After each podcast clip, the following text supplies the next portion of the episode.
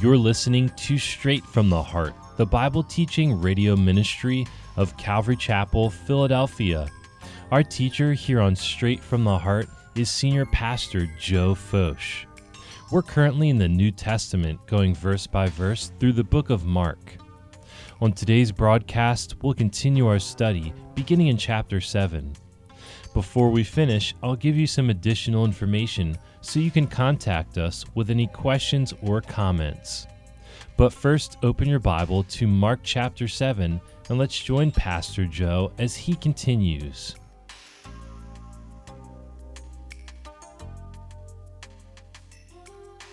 Mark chapter 7, verse 31 says, And again, departing from the coast of Tyre and Sidon, he came into the Sea of Galilee through the midst of the coasts of Decapolis. And they bring unto him one that was deaf, and had an impediment in his speech. And they beseech him to put his hand upon him. He took him aside from the multitude, put his fingers into his ears. He spit, touched his tongue Looking up to heaven, he sighed and said, Ephphatha, or however you pronounce that. That is, be opened. And straightway his ears were open, and the string of his tongue was loosed, and he spoke plainly or distinctly. I believe eloquently, and I'll tell you why. And he charged them that they should tell no man but the more he charged them, much more, a great deal, they published it. Tells us to tell everybody, we don't tell anybody. Tells them not to tell anybody, they tell everybody. And they were beyond measure astonished, saying, He hath done all things well. And he still does. He maketh both the deaf to hear and the dumb to speak. Interesting picture. Only given to us in Mark, one of my favorite snapshots in all of Scripture. Probably just given to us in Mark, Matthew gives us two verses uh, describing this time of coming into the area of Decapolis and that people were coming. Now, you understand, he had sent back to this area the demoniac, the man that was healed in the area of the Gadarenes. And uh, the man had said, Can I go with you? He said, No, you go home to your friends, your family, tell them what great things God hath done for you. And many had come from that area during Jesus' public ministry, so word had spread. Now, I think that Mark tells us this alone because Mark is writing to the Roman, and these are 10 Roman cities, the Decapolis. Only Scythopolis or Beth Shean is on the west side of the, the Jordan, the other nine over uh, by Jabbok and, uh, and up into uh, the southern Syria and so forth today. Uh, this area of 10 Roman cities. And perhaps when Mark is writing, this man is still alive, still testifying. Perhaps Mark knew some who were in this area of uh, Decapolis that, in fact, knew this man. Well, we have this picture of Jesus coming, making a wide swing, staying out of the area of Israel, and coming now down into the area of Decapolis on the other side of the Sea of Galilee. And we have a picture of certain things here. I think it's important to see the people now that bring this man to Jesus. Verse 32 says, They bring unto him one that was deaf and had an impediment in his speech, and they beseech him, Jesus, to put his hands upon him. I think it's good for us to look at this man's, and I'm assuming they're his friends, uh, or at least that they know him. They have a difficult challenge. They have to bring someone to Jesus who doesn't understand what they're trying to tell him. The man can't hear, so he doesn't know what they're doing, doesn't understand what they're saying, can't hear them. Oh, they want to tell them about Jesus even though they don't have all the information that we do. But the man can't understand.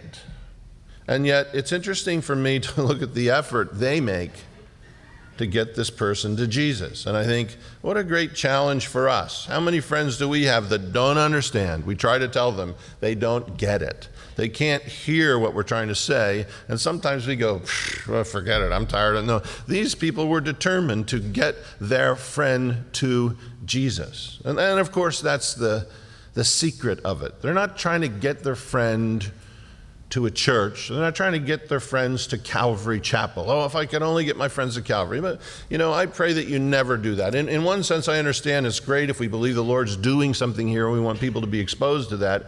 But if anybody stands before the Lord on Judgment Day and he says, Why should I let you into my kingdom? And they said, Oh, I went to Calvary, he's going to say, Sorry, never heard of it. Only those who come into personal contact with Jesus Christ and say, Because your son died for me and shed his blood for me and has become my Lord and my Savior. They're trying to get their friend to Jesus. And that's the all important thing because even then someone who doesn't understand can be brought. Because they're not bringing him to a not bringing him to a fact or a list of rules and regulations or to a law or to an institution, they're bringing him to someone that they know can do something for his condition. They're bringing him to someone with power to change his life. And it doesn't matter that the man doesn't understand. What matters is the one that they're bringing him to. And it's the same in your life. Now, they had some preconceived ideas. Evidently, in Decapolis, they had already started a touch and heal denomination. Because they get the man to Jesus and they say to him, We know how this works. Touch him and heal him. We know how this happens. We know how you do it. Go on, touch him. And imagine the poor guy, he doesn't know what's going on. Well, the Lord doesn't do it that way. And how often is it that the Lord doesn't work according to the things that we set down for him to do? Oh, Lord, if you'll only do, oh, Lord, this would be great. Like he's in heaven thinking, I wish I had something great to do today. And we're saying, Lord, this would be great. Lord, just if you do it this way, Lord, if you do it like, I know how, oh, this would blow his my Lord, this would be. And I think the Lord appreciates our, our zeal. But he doesn't do it the way that they asked him to do it. And I'm glad that he doesn't because I think there's so much here for us in that he did it a different way. And he does that throughout Scripture. It isn't a law, it isn't a set of rules. It doesn't have to happen a certain way because he's cognizant in and of himself. He makes his own decisions, he treats everyone as an individual. The thing I like about these guys is they bring their friend to Jesus and it says they beseech him, please touch him. They beg him. And what a reproof it is to me. I think, Lord, you know, there are people in my life and my family I'd love to be saved, and, and I've prayed about them, but Lord, have I begged? Have I really begged you to touch them? Are you the same yesterday, today, and forever? Are you, Lord, as aware of, of, of me if I would really spend time on my knees with tears and with broken heart and, and begging you as these people were when they begged for their friend? I think he's the same. There's some lessons for us to learn as we look at these men or these people who bring this man. I think, secondly, we see the man. It says here to us that this man is deaf and has an impediment in his speech. Uh, we're not sure what that means. Some try to say, well, because he has an impediment, that means that uh, his, his deafness is not congenital. No, it doesn't say any of that at all, as a matter of fact. In fact, in Isaiah chapter 35, verse 6, there, when it talks about the coming of the Messiah, it says, The deaf and the dumb shall sing aloud, they shall hear. And, and it uses in the Septuagint, which is a translation of the Hebrew, the same word that we have for impediment here. That's the word that they use to translate dumb from the Hebrew. In fact, in verse 37, as we look at it, his friends are astonished and, say, and they say to us, He hath done all things well. He maketh the deaf to hear, and the dumb, that's not the word for impediment, that means those who can't speak, to speak. That's their appraisal of the situation. And you have to understand, his friends, the thing that they're amazed with is not that the man hears, because they don't experience that. The thing they're amazed with is that the man speaks to them distinctly. That's the thing they experience. All of a sudden, their friend, who, whether he, had, whether he was dumb, couldn't speak at all, or, or from, from being raised with no hearing, could not enunciate anything, had no capacity of speech, all of a sudden the man's talking to them. That's the thing that astounded them. They didn't know if he was hearing, only the man knew that. Of course, they realized it as they talk back and forth with him, but they said, He's done all things well. He makes the dumb to hear, and the, he makes the, the deaf to hear, and the dumb to speak. So the man, imagine him eh, eh, being in his shoes, being drugged to Jesus. He hasn't heard about Jesus, he can't hear. He doesn't what they take him through the crowd and they push him up, stand him in front of this guy. Guy looks like everybody else in the crowd beard, robe. Jesus said, look like everybody else. Remember, John the Baptist said, The one who sent me to baptize said, It'll be the one upon whom you see the Spirit des- descending and, and abiding upon. He said, he said, If it wasn't for that, I would not have known him. There's no way to pick him out in a crowd. He didn't glow, didn't float. They pushed this deaf and dumb man in front of this carpenter, in front of this man. Now, this man was probably very perceptive visually because that was one of his capacities. And I would like to have seen his face when he was pushed into the face of Jesus and looked at him. But he doesn't know. Doesn't know what's going on. And I love to see what Jesus does in this situation. It says this in verse 33, if you'll look. It says, He took him aside from the multitude.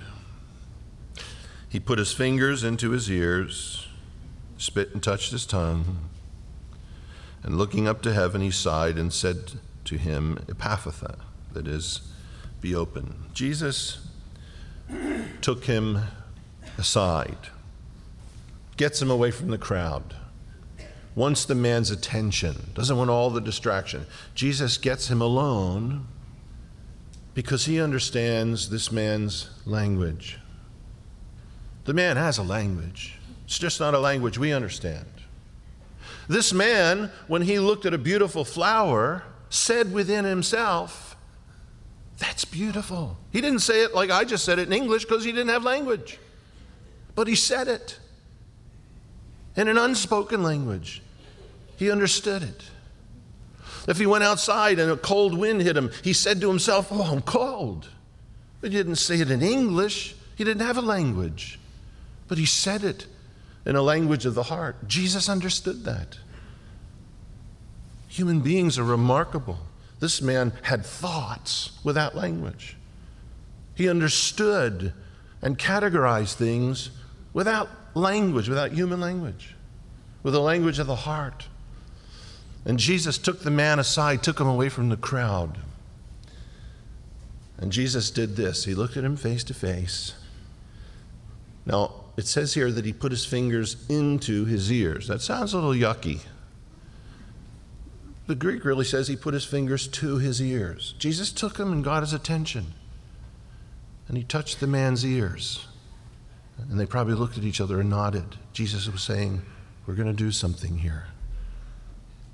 And then it says Jesus spit and touched his tongue. Please, it does not say Jesus spit on his tongue. The guy would have took off. How are you going to explain that to the guy? Imagine all his friends spitting, trying to tell him what Jesus is. Doesn't say that. See, we think that in our mind because there's another guy, Jesus spits and makes mud from the spittle and puts it on his eyes and says, Go wash in the pool of Siloam. So now we think every time Jesus spits, it's going to get on somebody doesn't say Jesus spit on his tongue. It doesn't say Jesus spit on his finger and then touched his tongue. I'm deaf and dumb and I can see. You ain't doing that to me. And you see, we, we have all of these scholars who say, well, culturally, in the time period, spittle from a holy man was considered to have healing properties. Please. The man gets healed because Jesus is the creator of the universe and he speaks the word of God. Jesus doesn't need spit to heal anybody. What a sad way to interpret the situation. Jesus reaches up, looking at this man, having taken him away from the crowd, and touches his ears. And you can see the man kind of affirming. Jesus then spits to get the man's attention. There's some string on his tongue. There's something, maybe he couldn't produce spittle, or maybe spittle drooled. It says the band of his tongue is going to be loosed. Jesus spit and then touched the man's tongue, and the man, letting the man know, yes, yes, here, there's a problem too. And then it says Jesus looked up to heaven because he wanted the man to know where this healing was going to come from. Jesus knew the size of this man's heart. The Bible tells us that Jesus knows the thoughts and imaginations of our hearts, of a language that's not spoken out loud.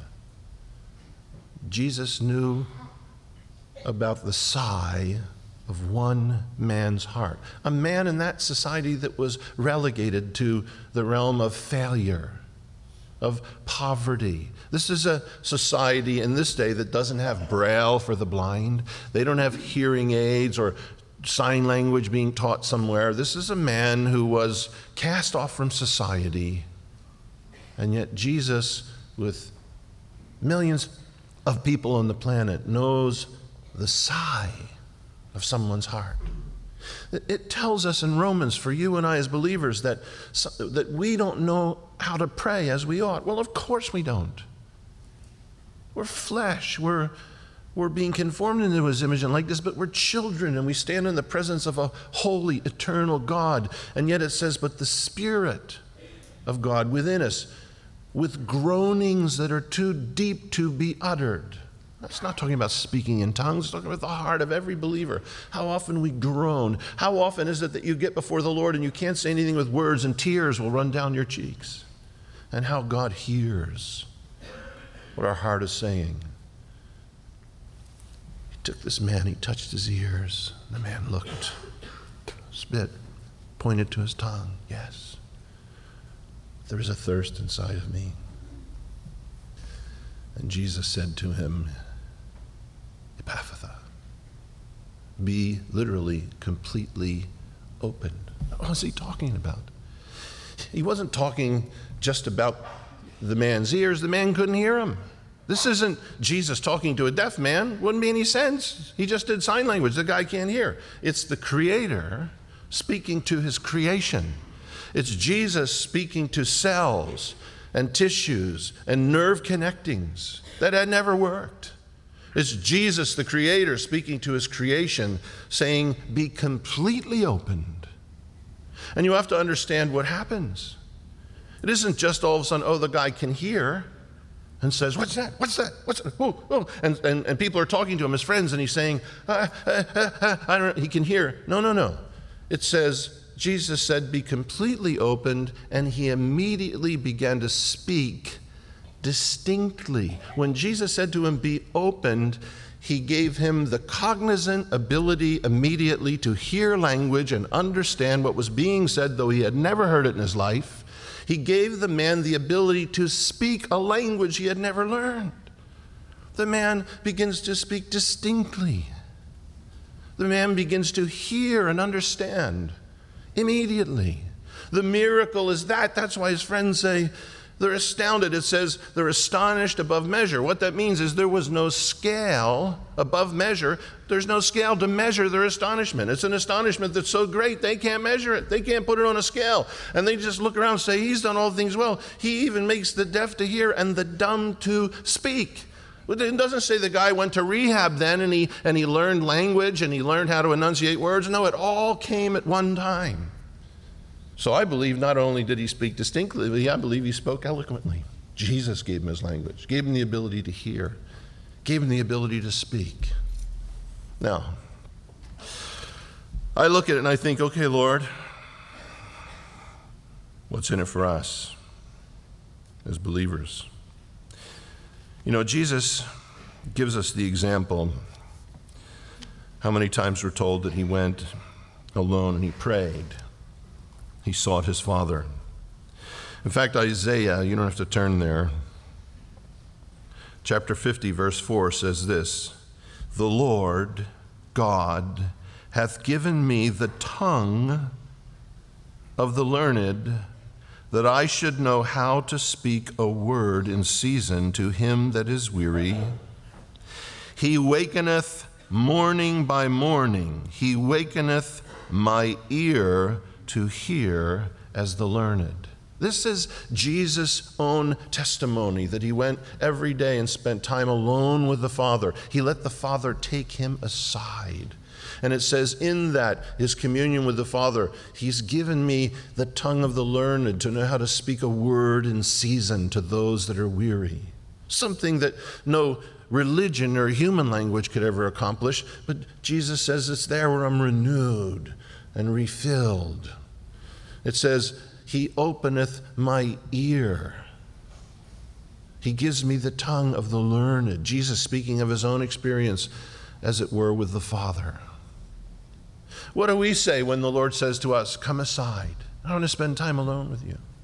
Because, you know, how many miracles in my life take place when He takes me aside? I want to tell you the truth. Most of the miracles in my life take place in privacy. He speaks with me, He blows my mind, He reproves me, He challenges me, He shows me things. How many miracles are represented in this room that have taken place privately that no one else knows about? But if you're anything like me, you know, he says, and sometimes I can feel him tugging, you know, it's that language that's not human, and he's saying to me, Come aside. I say, Lord, but it's the fourth quarter. Can't we talk after the game? Come aside. Lord, it's early. Can't we talk at seven instead of six? Cold, the bed's warm. Come aside. Oh, Lord, I'm having so much fun right now. This is great. Does he tell us to come aside so that he might speak to us, give us an ear to hear,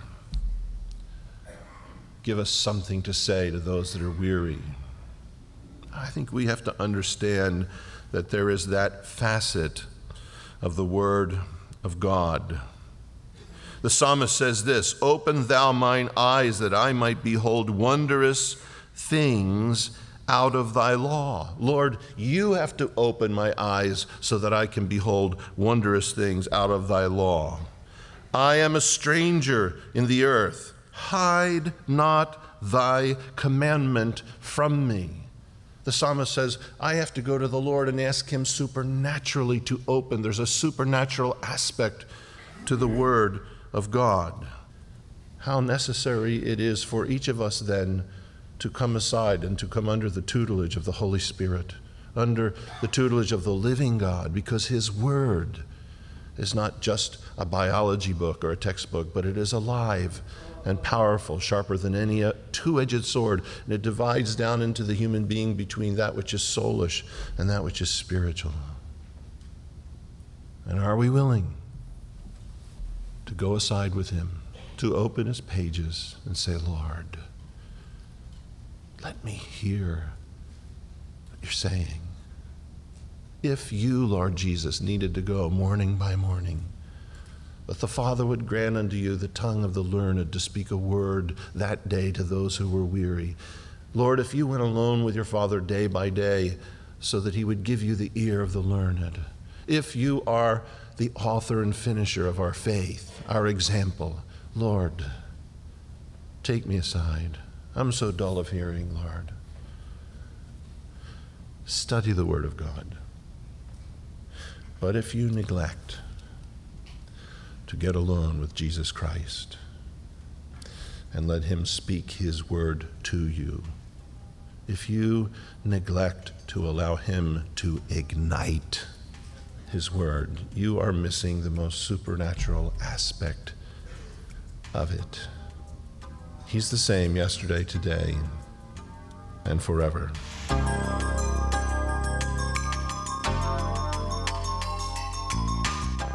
That concludes our teaching time here on Straight from the Heart.